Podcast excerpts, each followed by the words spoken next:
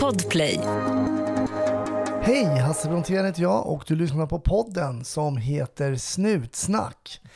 Idag heter min gäst Rickard och jag hoppas att du liksom jag tycker att det här avsnittet ger en liten energikick. När man hör att man kan vända i livet, göra någonting annat, följa kanske en gammal dröm som Rickard gjorde.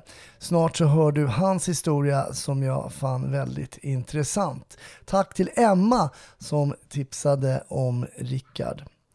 Ja, patreon.com/snutsnack. Där hör du också bonusmaterial med Rickard där han berättar om en hemsk upplevelse som han var med om när han var FN-soldat i Bosnien.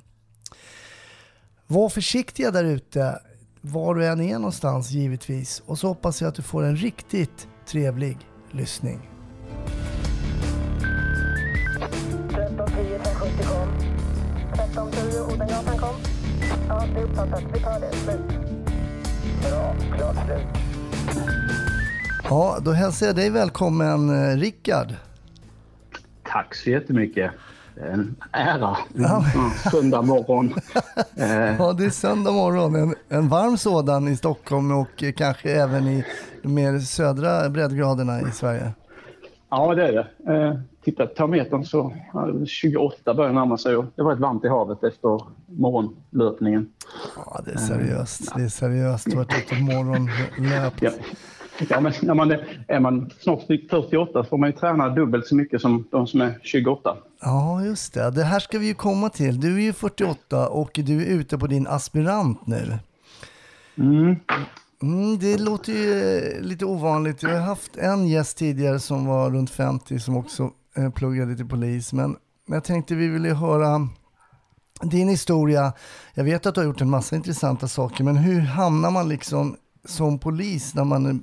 Ja, året man fyller 48. Har det funnits någon grundtanke där i botten? Eller? Och vad har du gjort innan och så vidare? Oj, hur mycket tid har du? Mina studiekamrater har nog skattat just nu. Ja, men den här tanken, den är faktiskt nästan polis. Den är nästan 30 år gammal. Jag kommer från en familj där hantverkare och liknande och tänkte att det är det man ska jobba med. Så jag utbildade mig till elektriker och var färdig 92. Jobbade liksom det och fick jobb i Thailand i några månader. Och sen, det är polis. Och då hade jag en ordförande i en cykelklubb jag hade tävlat i en kort period. Sen gick jag tillbaka till min gamla igen. Så han var polis. Han var en rolig jävel och jag såg att folk tyckte om honom. Så folk hälsade på honom och han kunde ta folk på ett bra sätt. Och det inspirerade mig. Så det var en halv pojkdröm. Och då hade jag bara läst 2 år på gymnasiet så att då fick jag ju läsa in på folkhögskola. Läste in natur och lite andra ämnen så jag kunde söka och sen under tiden så jag hade gjort lumpen innan det och då under lumpen när var det då? 93-94 så bröt ju Balkankriget ut precis i den tiden. Just det. Och då jag tänkte, det var någon jag pratade med som sa, FN-tjänst, just det var faktiskt Ingvar då, som var polis sa, FN-tjänst det är en bra grund att stå på också. Så jag sökte och kom med B05 95 åker ner precis innan och det är precis, jag tror det är redan vid för utbildning så är Srebrenica massakern fruktansvärd historia och det börjar man bli inse lite grann att jag ska ge mig in i här. Och ner i FN-tjänst. Men där och då, eller när jag kommer hem sen, så känner jag att jag har med mig mycket bagaget. Och jag inte, och den vevan jag tror också är då när man har då intagningen till polishögskolan är väl stängde man inte den ett tag. Ja, det måste jag inte ta där. Det kan ha varit precis de åren. Jag kommer inte ihåg exakt. Nej, jag vet att någon som har sagt innan i en podd. Och då... Så då, då kom IT-boomen. Jag tänkte, det där, IT verkar roligt. Och jag kände att jag är för ung för att bli polis. Och bagaget var med mig alltså. Så jag utbildade mig till systemvetare. Och pluggade i Ronneby, Karlskrona och sen åkte jag i Australien. Och den då växte också. Men shit, var det någon jag mötte som han och föräldrar som jobbar på IKEA. Han har ett roligt jobb där. Shit, det där verkar ju. Och IKEA har alltid funnits med sådär. Sen barndomen. Han tyckte att det var roligt att vara där. Så att då började jag jobba på IKEA på IT-avdelning. Fick jobb där efter jag var färdigpluggad. Mm. Som systemvetlare? Ja, systemvetlare. Ja, precis. Så jag jobbade med logistiksystemen. Så när människor nu pratar om BUR2 och jag vet att Linda Bondesson, en av gästerna i Raft, hon är lärare i det. Mm. Och första lektionen man har med henne så var ja. Det här systemet, det är vad det är tryggt och det är annorlunda. Det är inte vad ni är vana vid. Men jag är van vid de systemen och till och med äldre. Och det kan vara en viss fördel att kunna hantera det. Så att, då började jag på, som sagt, och fick en... jag gillar inte ordet karriär, men det är det man använder i folkmun. Och haft en fantastisk resa, upp och ner naturligtvis. Mm. På IKEA då, helt enkelt? Ja, på IKEA. Och... Så jag har varit ifrån IKEA en annan gång och bytt. Någon gång så började jag jobba som konsult. Också fantastisk resa där jag jobbade med processutveckling, informationsutveckling, funktionsmodellering och verksamhetsarkitektur eller enterprise architecture. Om det är någon som är IT-intresserad fattar vad det är. Där man lär sig om hur processer, teknik, människor, förändring, hur det hänger ihop i företag. Mm. Men så har alltid IKEA lockat, så människorna, det är alltid det som lockat, men det har alltid, varje gång när jag har haft både ups and downs i som man har i sin karriär, så nej, det är polis. Det är hela har tiden. Har den legat liksom i bakhuvudet på något sätt och liksom ruvat där? Ja, alltid. Och sen har jag ju några vänner som är, alltså, de är mina stora förebilder. Som är poliser. Och de har... Rickard, ska du inte söka? Så, det ska jag väl göra någon gång. Och sen med sig livet som jag får barn. Och sen då kommer det in i bilden. Och sen, ska man göra det nu? Men sen så... det kan bli en jättelång historia. Jag har haft en fantastisk karriär på IKEA. Och det är inte så här att jag kommer aldrig tillbaka. För att det är människorna som gör det. Jag har haft fantastiskt...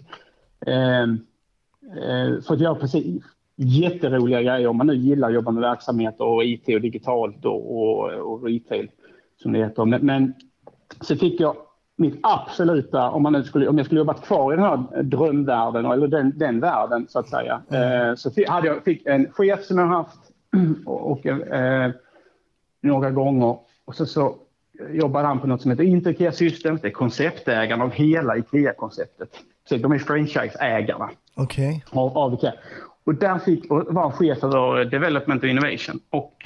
Och det är typ så här, när man jobbar i detta så är det där man vill jobba. För då får man jobba med så här, vad händer i världen om 5, 10, 15, 20 år? Hur ser tekniken ut? Vad gör vi människor? Hur bor vi? Hur transporterar vi oss? Vad har vi för behov? Alltså det är jätteintressant. Så han, på intervjun så säger Peter till mig, du Rickard, jag vet hur gärna du vill bli polis. Så det är du får en anställning på ett villkor och det är att du söker till polis. Så jag anställer dig, du ska söka till polishögskolan. Jag vet hur gärna du vill göra detta. Och det var det absolut bästa ultimatum jag kunde få. Det är sånt fantastiskt ledarskap i den, när han säger detta. För att jag börjar jobba och jag söker till polishögskolan och kommer in. För menar att då har du två val. Så du kan, det är din dröm. Du måste. Och jag bara, jag vet att jag måste.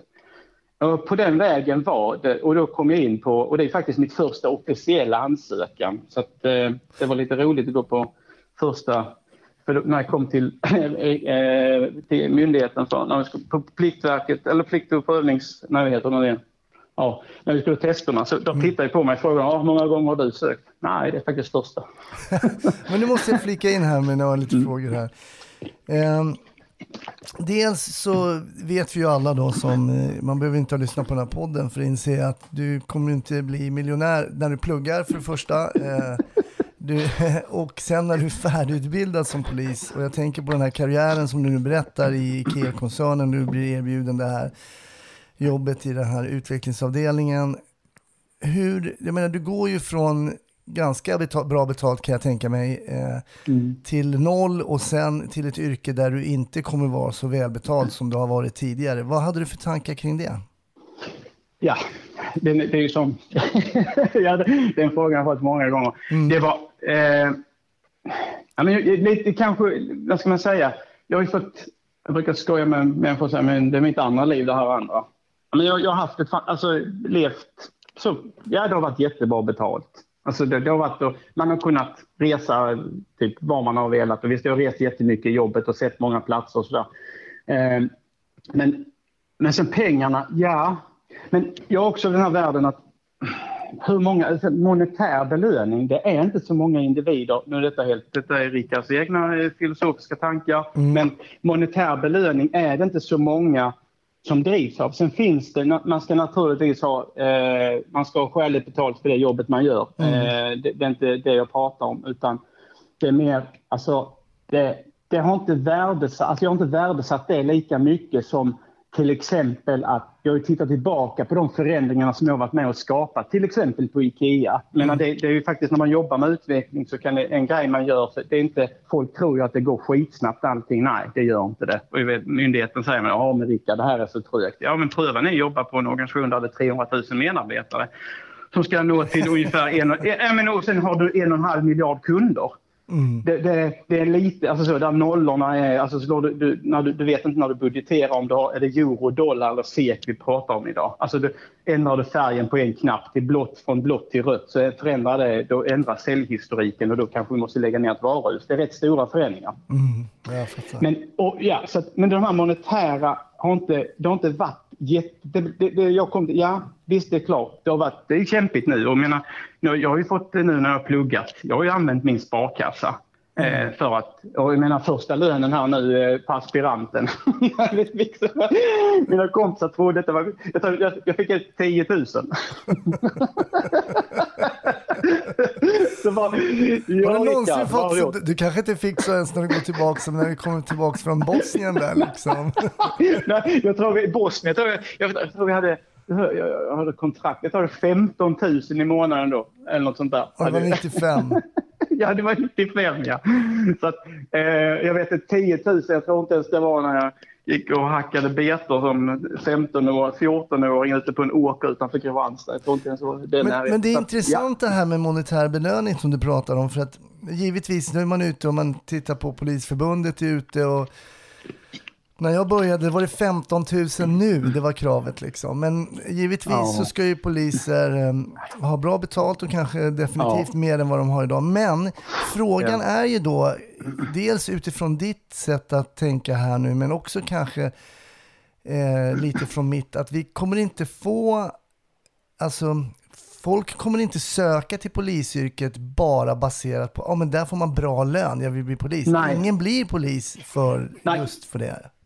Nej, man blir, nej, för, ja, och jag, det här är ju jätte, och jag menar, jag vet att det är poliser som sitter och lyssnar på detta, och jag kanske blir svartlistad, för det är inte, jag pratar inte om att vi inte ska ha högre lön, för det ska vi ha, för detta yrket är, så komplext. Alltså jag beundrar de individer som jobbar i polismyndigheten. Alltså att man orkar och att man kan hantera människor på det sättet man gör. Och det är inte bara polisen, utan det är alla inom som jobbar med människor. Men just det här, precis det här monetära belöning. Ja, lönen ska upp. Men en annan sak som jag tror också är viktigt. Som sagt, Linda Bondesson hade du som gäst för ett tag sedan. Hon är som lärare och hon jobbade på sommaren, jobbade i receptionen i Landskrona. Där jag är nu på min aspirant. Och där jag jobbade förra året som utredare. Till exempel, tack vare henne, detta är ett litet halvt exempel som myndigheten skulle, och det är inte bara myndigheten, för detta är alla verksamheter, det är likadant på IKEA. Men att de som gör någonting, som skapar en förändring i verksamheten, men tack vare Linda och två andra kollegor, så när de jobbade på krim tror jag man hette för, men nu heter det utredningsjouren, i alla fall i Helsingborg. Och där började de med en aspirant. Så tack vare hon och två andra började tänka att vi måste jobba mer proaktivt på UJ. Vi måste ut mer, vi måste hjälpa IGV, vi måste, när det händer någonting så åker vi ut på utredningssjön, vi måste ut och jobba, vi ska ut och hålla förhören, kan vi ut och hjälpa till vid olyckor och liknande, var proaktiva i detta. Så, och det satte de för, jag vet inte hur många år sedan, det är ett antal år sedan. Och tack vare det, så när jag kommer till UJ så möter jag ju den här organisationen där man är proaktiv, och där stationsbefälet vet jag berättade att han kom från en annan. Och han berättade att man jobbar inte så här kanske på riktigt på alla stationer eller alla LPO. Men vilket man borde kanske. Mm. Men för mig, så jag fick ju världens bästa start på utredningsjouren. Alltså fantastiska kollegor. Jag hade en instruktör som jag efter 3 nätter så bara vaknade mitt i natten. Nej, Johan, han måste fan mig till att åka runt på polisutbildningen och prata hur man jobbar med, hur du jobbar på utredningsjouren och hur man tar pengarna från kriminella. Han är fenomenal. Alltså så, vi hade, och då menar du inte stjäla pengarna alltså? Nej. nej, vi måste säga. Nej, men alltså, det går att vara effektiv. Och om han är lite proaktiv också. Men om vi hade ett fall. Men, och det jag menar då, och då träffar jag efter, när jag kommer direkt mitt första pass på IGV i Landskrona, så träffar jag Linda, så säger jag till Linda, en här lång story, så säger jag till Linda, tack för att du och dina 2 kollegor gjorde den här förändringen på UJ. För mig, och jag ser ju på de som jobbar på UJ i Helsingborg, att de tyckte att detta är ett jävligt bra arbetssätt. Det var extremt lärorikt för oss, alltså för mig, att komma till det. Och det är det man måste börja titta på också. Vad gör man i organisationer? Alltså ge folk credit, den här klapp på axeln. Man ska myndigheten är dålig på det, alltså. Det har de alltid varit rätt usla. Ja, men jag vet. Och jag ska bara säga, för det är inte bara myndigheten. För att det är också, som sagt, jag har varit med på IKEA också. Men det som... Alltså, man skyndar på så gör man en jävla massa grejer. Men det som, jag gjorde det och några kollegor, vi hade drivit ett experiment på IKEA. Det är 5 eller 6 år sedan. Det ska rullas ut i alla varuhus i hela världen idag. En playdel för barn, alltså digitala lösningar för interaktiva lösningar som ska ut nu. Det tar 5-6 år, men det är ingenting vi får cred för. Jag fick ju lön, det ingår i mitt jobb. Men det, man har inte det i sitt, vad ska man säga, man har inte det i grundstommen det är inte inbakat i processerna. Nej, man nu ska säga så här. Nej, och den tror jag människor behöver, för det är så många inom myndigheten som gör så fantastiskt bra jobb, och så bara kör man på. För det är ju lite grann så, men sen kommer nästa larm och sen kommer nästa grej. Men om man kunde backa upp de här fröerna som människor sår, tänk om man kunde... Fan, tack för du såg det där förut.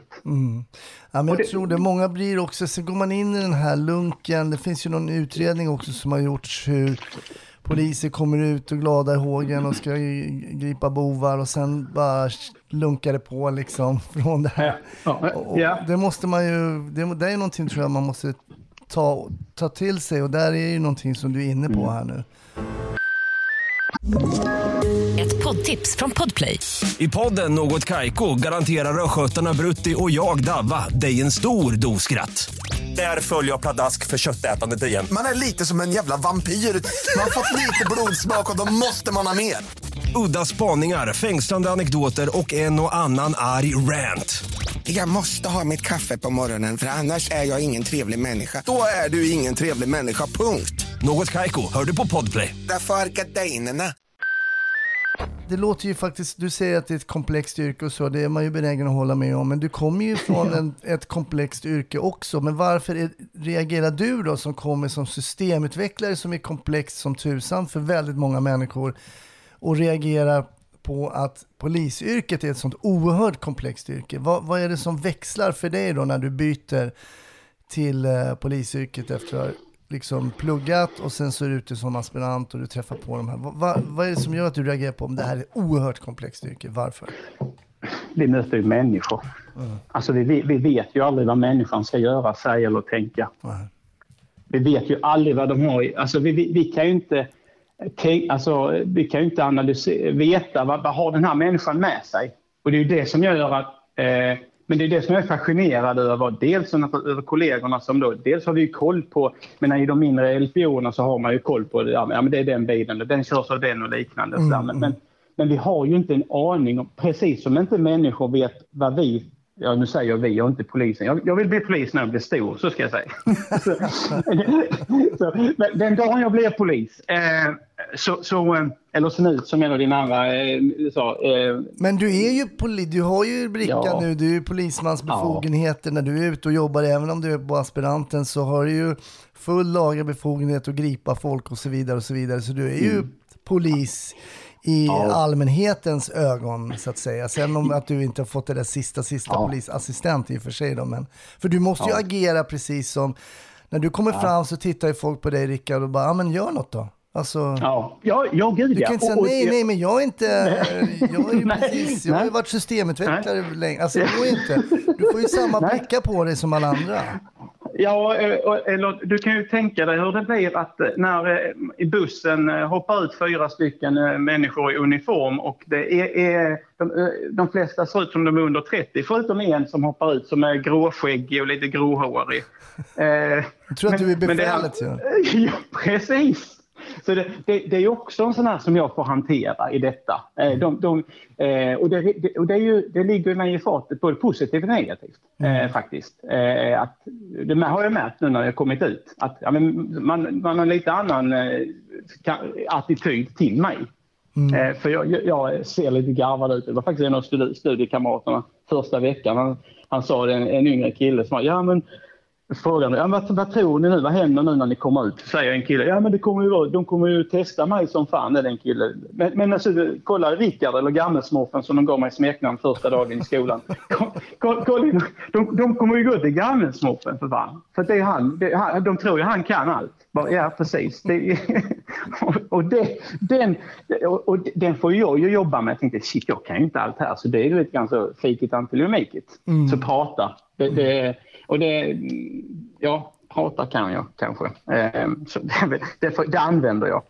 Och det var faktiskt en kommissarie på Landskrona, han sa det till oss. Så här, för fan grabbar, börja inte slåss. Ta det 5 timmar och snacka in snubben i bilen. Gör det då. Snacka in dem i bilen. Ja. Och den är så här, visst det behöver kanske ta 5 timmar. Även om inte, vi jobbar inte på ackord precis. Men vi, någonstans där ligger någonting i sanning att prata med folk. Men det är ju där jag menar tillbaka till frågan, just att det komplexa.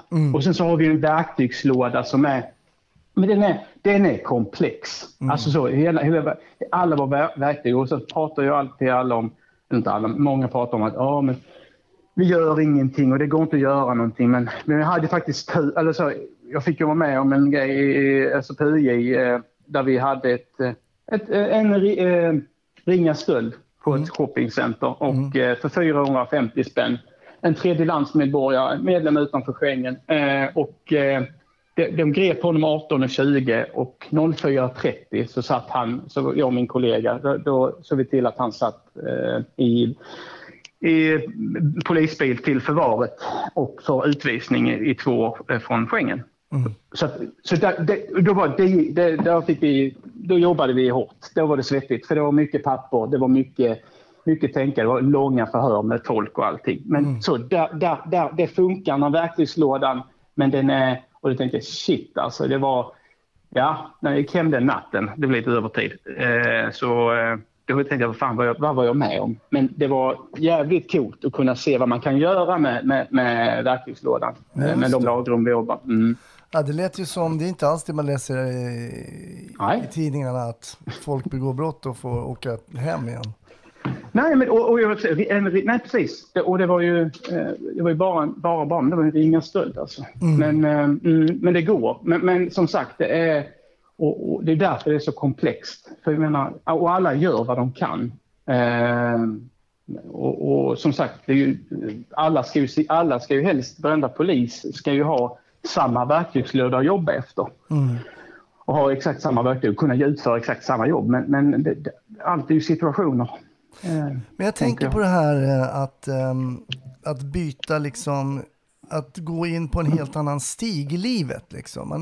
Det är ju lätt, jag tror att det är lätt att trampa på samma stig, och man vet det kanske till och med när man är ute och springer, om vi ska ta det väldigt så väljer man sällan den stigen man inte springer på, utan man kan sin löprunda och det är bättre att springa här. Men om vi tar livet så tror jag det är ännu svårare att byta stig ibland.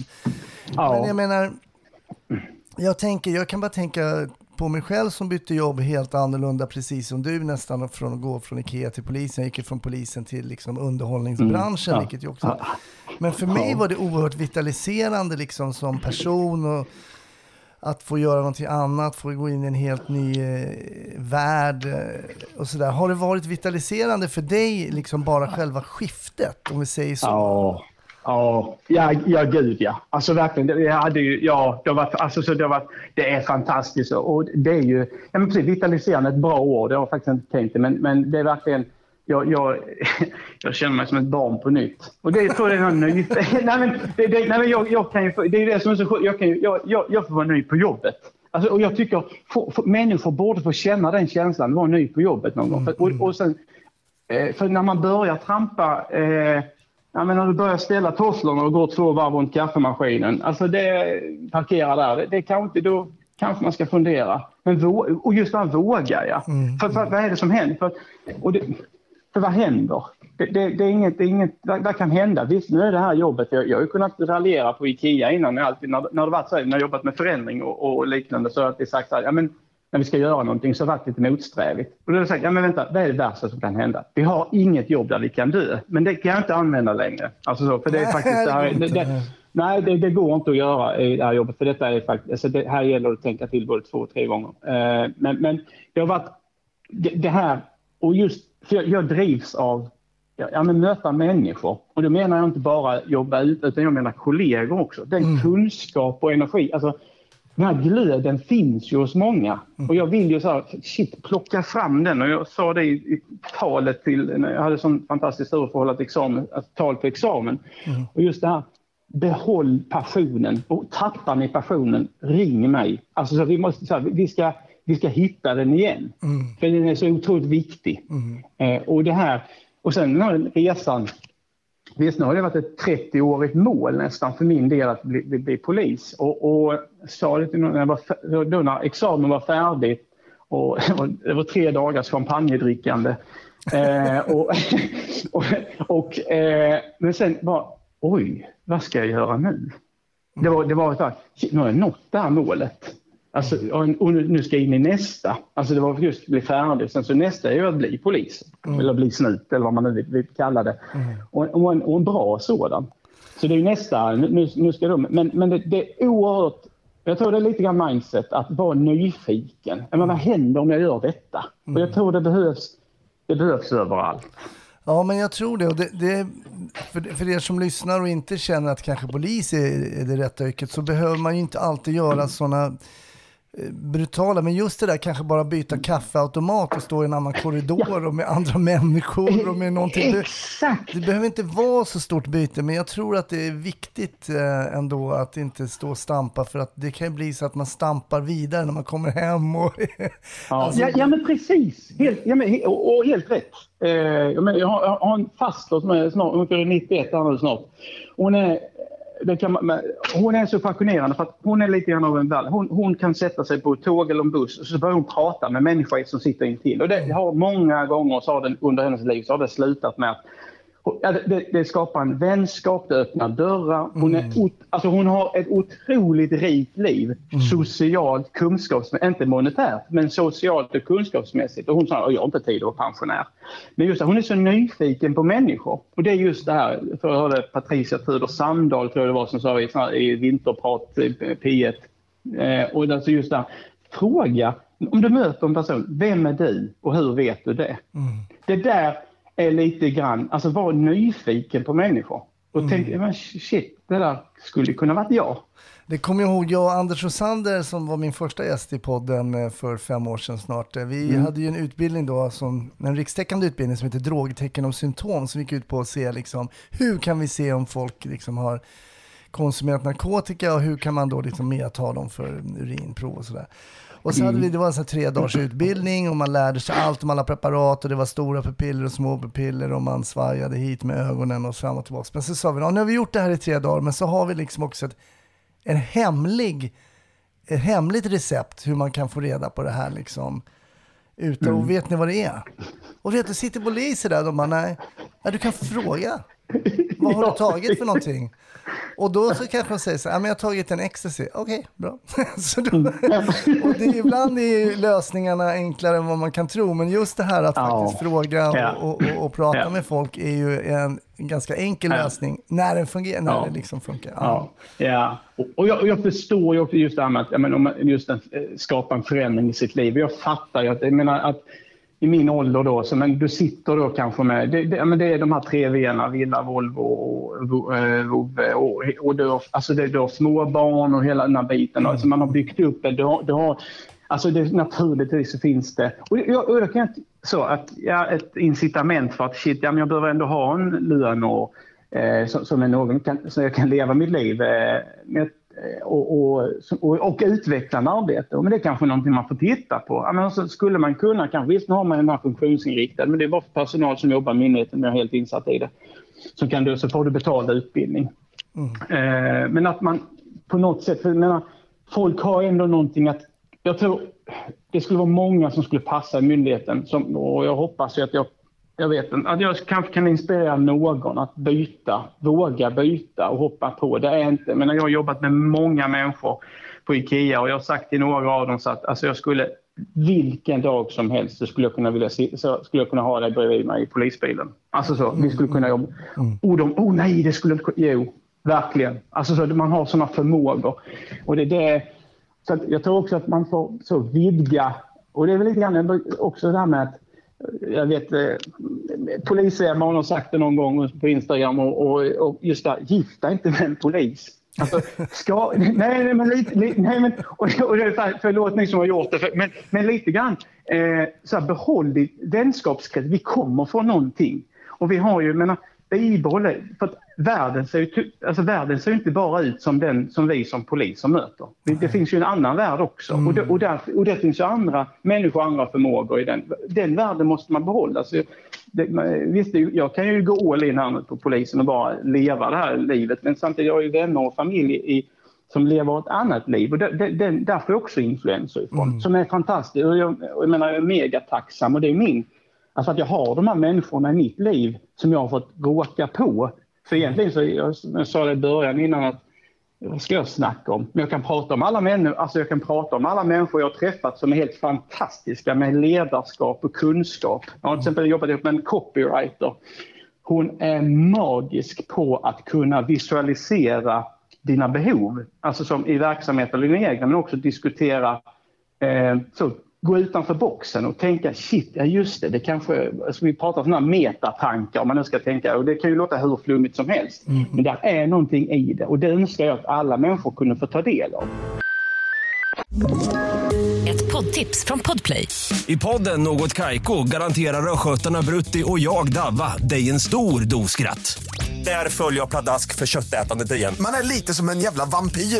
Man har fått lite blodsmak och då måste man ha mer. Udda spaningar, fängslande anekdoter och en och annan arg rant. Jag måste ha mitt kaffe på morgonen för annars är jag ingen trevlig människa. Då är du ingen trevlig människa, punkt. Något Kaiko, hör du på Podplay. Därför är gardinerna. Jag tänker på om man backar lite, just det här du sa, gift inte med en polis, lite roligt. Och det går säkert bra för vissa och mindre bra för andra, som med alla andra äktenskap. Men jag tänker att det finns ju i den här, precis det du fortsätter att berätta om så här, att jag tror det är oerhört viktigt. Min verklighet är inte hela verkligheten. Och jag tror att det är när man kanske på något sätt kapslar in sig i det lite grann som det finns risk för att man blir cynisk. Liksom, att man tror att hela världen är det jag har varit med om den här veckan. Det har varit mord, självmord, rån, skjutningar. Ja. Och då, det är så viktigt att vidga liksom vin. Och det är precis. Jag kan ju prata mycket om det här. Men detta, jag har en fantastisk tur. Jag säger tur, men det kan, men när jag gjorde FN-tjänst till exempel. Och då har jag fått genomleva det där ju. Det här med, och det som man idag, många poliser möter. För det är ju faktiskt så här att omvärlden kanske inte riktigt förstår vad vi är med om. Och det är lätt att vi kapslar in oss då. Jag förstår det. Jag har själv varit i skiten och sagt jag säger det, men under FN-tjänsten och efter, jag har bara varit på en återträff till exempel. Och det är så, jag älskar några av de vännerna som jag gjorde i FN-tjänsten. en idé skulle jag tar en kula för dem. Alltså det finns inte, det skulle jag göra när som helst. Alltså de betyder så enormt mycket för mig. Men det var många som fastnar i den världen. Mm. Alltså och det kanske, då är det riskfyllt. Eller inte riskfyllt, men det kan ju finnas kanske någon, alltså att titta utanför det finns en annan värld. Mm. Därför och det visst det får vara så det också, men man kan, det behöver inte vara så. Nej. Jag tänker jag brukar ju alltid fråga mina gäster, en del har jobbat i nästan lika många år som du och jag. Nej, inte riktigt, men vi har haft någon som har jobbat i 40 år, det är helt otroligt. Ja. Men du är ju i din begynnelse, du börjar dina 40, det kanske inte blir 40 för dig, men har du redan nu när du har jobbat, jag vet att du har varit ute i dryga två månader någonting nu, men har du något case liksom som, där du känner att ja, men det här kommer jag ihåg nu lite extra efter den här relativt korta tiden redan? Ja, jag har ju det, och det är ju inte kanske många där polisstudenter som lyssnar tyckte, för man vill lyssna på någon flashig vapenhistoria, men det blir inte det. Men jag har jobbat på utredningsjouren och kommer till jobbet, så det är två historier igen på ett sätt. Och så kommer min instruktör och så kommer med två barnstolar. Så vi ska köra och hämta på skyddat boende. Och jag själv bara, jag har en dotter som fyller 17 snart. Och så som pappa så, jaha okej, vi ska hämta barn. Fick inte så mycket kring den storyn. Så vi lastar in i civil bil. Vi är utrustade, men civilt. Men vi har full utrustning med oss på oss. Och vi åker ner till den här staden där det skyddade boendet finns. Men på väg dit, när vi ska precis parkera, jag ska gå in och hämta familjen. Eller mamman och barnen. Så är det... Då ropar de upp en prioretta, det är ett pågående rån tror vi. Det låter, och så säger de också bara, nej det låter märkligt, vi vet inte vem som är målsägande och misstänkt i det här. Så vi åker till det här stället och så får vi bara upp att det är någon som jagar en familj. Familjen låst in sig in i en butik i centrum. Så vi kommer dit och jag och min kollega, han tar mannen som står utanför och agiterande och arg och besvär någonting. Och sen så går jag in i den låsta butiken. Det är rätt mycket folk den lördag. Ja. Så det är rätt mycket folk i centrum. Jag går in i butiken och så ser jag att det är en familj som står där inne. 4 barn och 4 vuxna. Och 2 äldre också, en i rullstol. Och berättar pappan där då vad som hänt. Och jag ser på barnen där inne att de är skärrade, de är rädda. De står rätt långt in i... gömt sig i butiken i stort sett och de undrar ju var är den här mannen. Och sen löser vi det här. Men jag ska inte gå in på detalj vad som hade hänt. Men det var inget jättesum. Men det var, de hade blivit utsatt. En person trodde att de hade stulit någonting från den här mannen. Mm. Så den mannen han var turist. Så han var förbannad, han var ledsen och så han hade jagat och gått på den här familjen. Så att barnen blev skärrade i detta. Och det var inget så större i det. Så att, men jag tar telefonen mot den här pappan.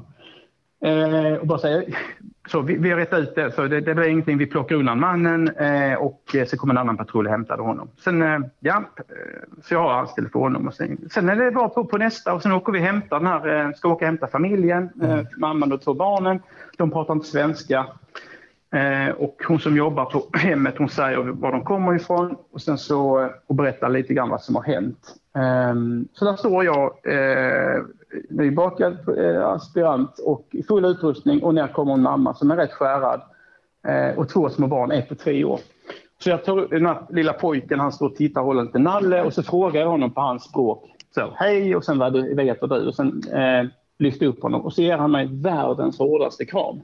Alltså, och mamman har varit utsatt i ett antal år och sen så när vi ska börja ut i bilen och han ska sätta ner honom i bilkudden. Så han vill inte släppa mig. Han bara ger mig... Alltså, jag har en sån jättehård kram. Den kramen kommer jag aldrig att glömma. För att han, alltså så, och det var det han ville, att jag såg honom. Jag vet det, men det kommer jag ihåg. Men så kör vi hem dem, eller kör dit de ska. Och sen blir det lite annat kring det där ärendet. Sen så när jag kör hem på kvällen... Ja just det, sen är jag nere och lämnar den här familjen sen igen på det här boendet. Men så tänker jag så här, shit den här familjen, det här rånet i butiken, han var det med det. Så jag ringer och tänkte, men jag bara ringer och jag känner lite grann så här, fan de här barnen, jag pratar aldrig med de barnen. Och så kollar av dem. Så jag ringde, så jag ringer pappan. Hej, så jag bara, hej, det är Rickard här från polisen. Och jag bara, kolla av. Är allting bra med er? Och så sa jag då, jag tyckte det var lite samvete. Jag pratade inte direkt med barnen. Men är de okej? Och han blev jätteglad att jag ringde. Och han berättade, jag har pratat här och sånt. Så ja, men skitbra. Så bara, och så, det skulle vara någonting att då, så får ni höra av om det skulle finnas, om det blev någon stöd. Och det var inget allvarligt det här. Mm. Men för de barnen så var det... ja, men för dem var det var ingen trevlig upplevelse för dem. De var rädda och ledsna. Mm. Men så pappan blev jätteglad och sa tack för att du ringde. Alltså det var verkligen så. Det betyder mycket. Mm. Och ställa på och sen när jag kör hem så tänker jag det är den här polisen jag vill vara. Mm. Det här, jag kände när jag la på, ja, men det är det här. Och sen vet jag att vi kan inte göra den allt och alla. Men jag vet att mitt hjärta och min kompass pekade i rätt riktning. Mm. Det är det här. Så här ska jag vara. Just det. Så inget större krig, men det där var viktigt för mig. Att så... Nej, men jag tycker du har fel när du säger inget större case. Och det är lite så när jag ibland ringer upp någon kommande gäst och säger, men jag har ingen biljakt och jag har inte skjutit någon. Ja. Alltså, jag är helt... Det är liksom inte det. Jag vill med podden liksom bara bredda liksom synen på vad poliser gör och berätta om det minnet som du har. Och det får vara... För oss andra, du kan tro att det är det minsta som finns, men jag vill höra varför du kommer ihåg det. Och jag tycker att med den här grejen, med den här pojken och med den här kramen och sådana grejer, och det är ju det som jag känner lite grann kanske då skiljer från, och du får rätta mig om jag har fel, jag ska inte lägga orden i din mun, men som systemutvecklare på IKEA så kanske inte små pojkar som du pratade med liksom kom upp och kramade dig på det sättet. Det är blir en annan dimension med polisyrket, och det sa ju du själv, var är skillnaden? Men på möten, det ständiga människorna med möten där vi inte vet hur de tänker, var de har varit, var de kommer ifrån. Du vet inte hur de kommer reagera på det du säger, för du, ja, och så vidare, hur det kommer tas emot och så vidare och så vidare. Det är ju otroligt komplext liksom. Jag tycker att det här minnet från den korta tiden jag varit ute är superintressant. Och också det är ju intressant för dig att veta att det är den här, alltså min kompass går den här riktningen och den här polisen som jag vill vara. Det är väl ett superintressant minne så tidigt och att få igång den tanken. Och jag är så glad för det här samtalet och det. För jag kommer när vi jobbade civilt. Alltså jag lämnade ut mitt hemnummer och folk tyckte jag var en idiot liksom. Så jag lämnade ut nummer till folk och sådär. Men det hade jag ju, alltså rent polisiärt hade jag mycket för det. För att folk ringde till mig då och sådär. Och jag fick information och så. Men också för mig, som precis som du säger. Jag tycker att det är så här jag vill jobba. Och det är aldrig någon som har lärt mig på skolan eller någonting så här, du ska lämna ut ditt nummer, utan det är precis som du har berättat nu här innan, duktiga, kunniga kollegor som jag har lärt mig av, som själva hade så här har du mitt nummer, ring mig och så vidare. Så det är de jag har lärt mig, jag har inte tittat på det själv heller, men vi lär oss ju av varandra där. Och det är ju faktiskt det som jag sa innan tidigare, att, och det där så, som jag sa att det, jag undrar om du, alltså din podd är ju fantastisk för alla polisstudenter bland annat, alltså det är ju så många som lyssnar, och just det här att få de här historierna, den kunskapsöverföringen till, alltså att lyssna, ja men shit, jag kan ju faktiskt, alltså detta är ju verkligen världens bästa rekrytering till myndigheten. Alltså det, och, ja men det sa jag, det är det, va, och det och sen så kunskapsmässigt, sen när man är inne i myndigheten och när man studerar så lyssnar man på Min döda kropp med Anna och Lena. Alltså det alla studenter, det här ni gör jättemycket för oss. Alltså och just det är viktigt, och jag ska som sagt, jag ska inte förminska min story i det, va, utan det var min insikt och min kompass. Ja. Men jag tror det är jätteviktigt för alla som funderar på det här yrket att, ja men shit, det är den här drivkraften, nu kommer vi tillbaka till det där med vad är belöningssystemet i oss? Vad är det? Och då är det inte monetära belöning, utan min belöning är att jag får en service, att jag hjälper en medmänniska, alltså så, gör något snällt för någon annan, och lite grann också. Men när vi är ute, jag vet att vissa sammanhang så kan vi inte tänka kanske, men många människor vi möter ja, men det kan ju vara blivande kollegor. Mm. Så man tänker det i varje möte, ja, men det här kan ju verkligen bli en blivande polis. Hur kan jag tänka? Det skulle kunna vara en kollega till mig sen i framtiden. Och det har vi exempel på i podden. Vi har ju en polis som... Ja, hennes mamma var ju inte så trevlig och hon blev utelåst. Det var ju en polis som gav henne en 500-ring och gå och köp lite mat. Tänkte så där vill jag bli. Och sen nu jobbar hon som polis. Så. Man gråter när man hör det. Ja, det är det. Så att alla, det kan så frö hos alla på ett eller annat sätt. Sen vet jag det finns individer som vi möter som är i en annan värld. Som är det är någonting annat. Men de stora massan är inte där. Men var är du på väg då, Rickard? Nu ska ju såklart bli godkänd på aspiranten. Kanske du kommer bli, va? Så då har du ett polisiärt liv framför dig. Finns det några planer eller tankar där? Jag har fått en fråga från folk. Mina studiekamrater sa ju, Rickard ska bli chef. Nej, jag ska inte bli chef. Ledare kan bli, informell eller formell. Men det är ingenting jag satsar på. Nej, jag har sagt så här, områdesgrupp, jobba brottsförebyggande. Och sen om myndigheten vill så, men jag har ju sagt, jag skulle kunna jobba med utveckling. Och det också tolkar man, jag är inte här för att människor tror nu ska du göra med organisationen bättre. Nej, jag ska inte, jag vet. Alltså rävjävel, lugna ner dig, sluta vifta. Den får man ju höra. Och det är helt fine. Men jag skulle vilja jobba 50% med utveckling och 50%, jobba på 50% ute.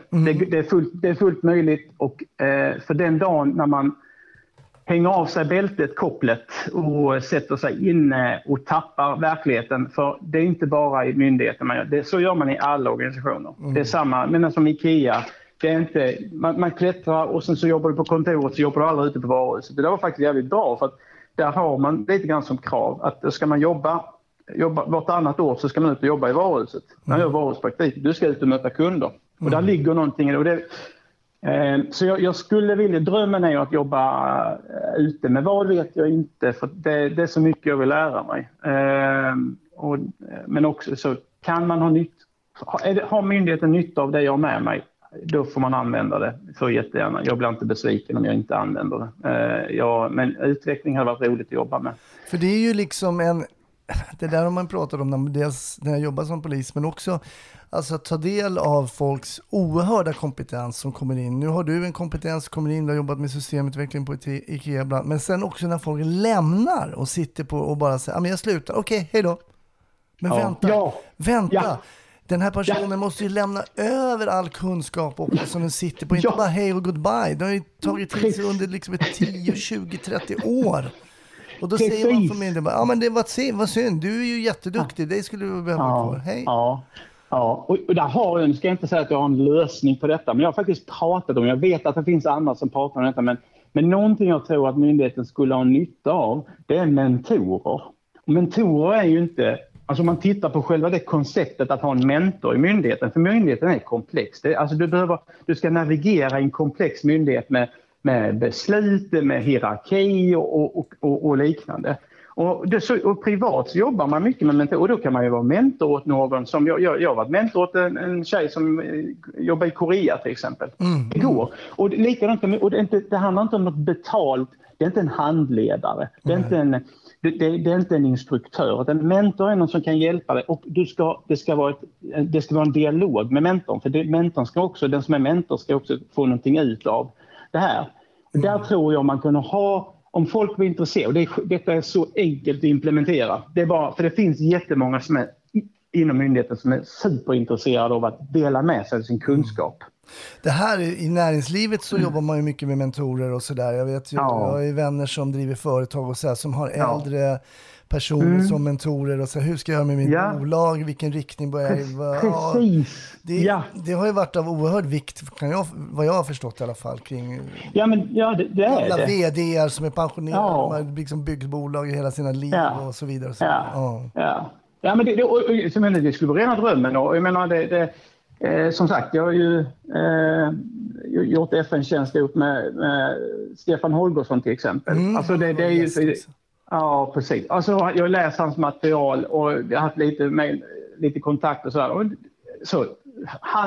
hans riktning, ja men det, så hur tänker han i vissa grejer? Det är skitintressant för min del bara veta. Ja men det här. Mm. Men det, jag tror den är jätteviktig, just det här med kunskapsöverföring. Ja men Rickard, jag vill ju byta yrke igen när jag pratar med dig. Vill du börja jobba på IKEA eller ska du ha telefonnummer? Både det och något annat. Ja, men det är fantastiskt, otroligt, vilken injektion tror jag. Jag hoppas för dig som lyssnar också att oavsett vad du gör att få liksom den här tanken att kanske byta och ändra och sådär. Vi ska prata vidare lite i ett Patreon-avsnitt också, Rickard, om livet. Yeah. Vi vet, man vet aldrig vad det blir på Patreon, det brukar bli intressant. Men fram till nu säger jag stort tack för din historia. Och jag kan säga, jag känner spontant, jag måste återkomma till dig här snart så du får bli gäst om något år. För jag tror, man vet aldrig vad som kan ha hänt, känns det som. Men tack, jag är otroligt hedrad. Det var, alltså, så detta är ju, som jag sa till dig, innan jag pluggar så lyssnar jag. Jag har lyssnat på många timmar av alla fantastiska människor som du har intervjuat. Och det har varit både skratt, tårar och skräck att lyssna på. Och jag fann att få vara del i detta. Wow. Så tack för att jag fick vara med. Det var fantastiskt. Och tack till Emma som tipsade också. Ja, precis. Tack Emma. Tack Rickard. Tack.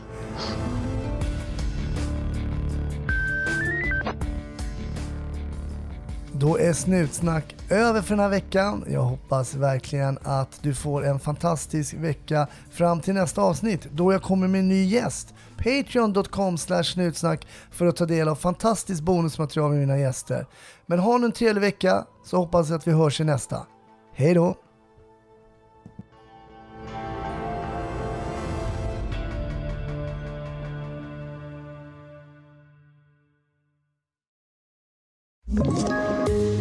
Tips från Podplay.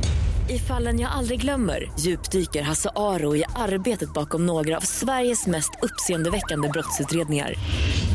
Går vi in med hemlig telefonavlyssning och då upplever vi att vi får en total förändring av hans beteende. Vad är det som händer nu? Vem är det som läcker? Och så säger han att jag är kriminell, jag har varit kriminell i hela mitt liv. Men att mörda ett barn, där går min gräns. Nya säsongen av Fallen jag aldrig glömmer på Podplay.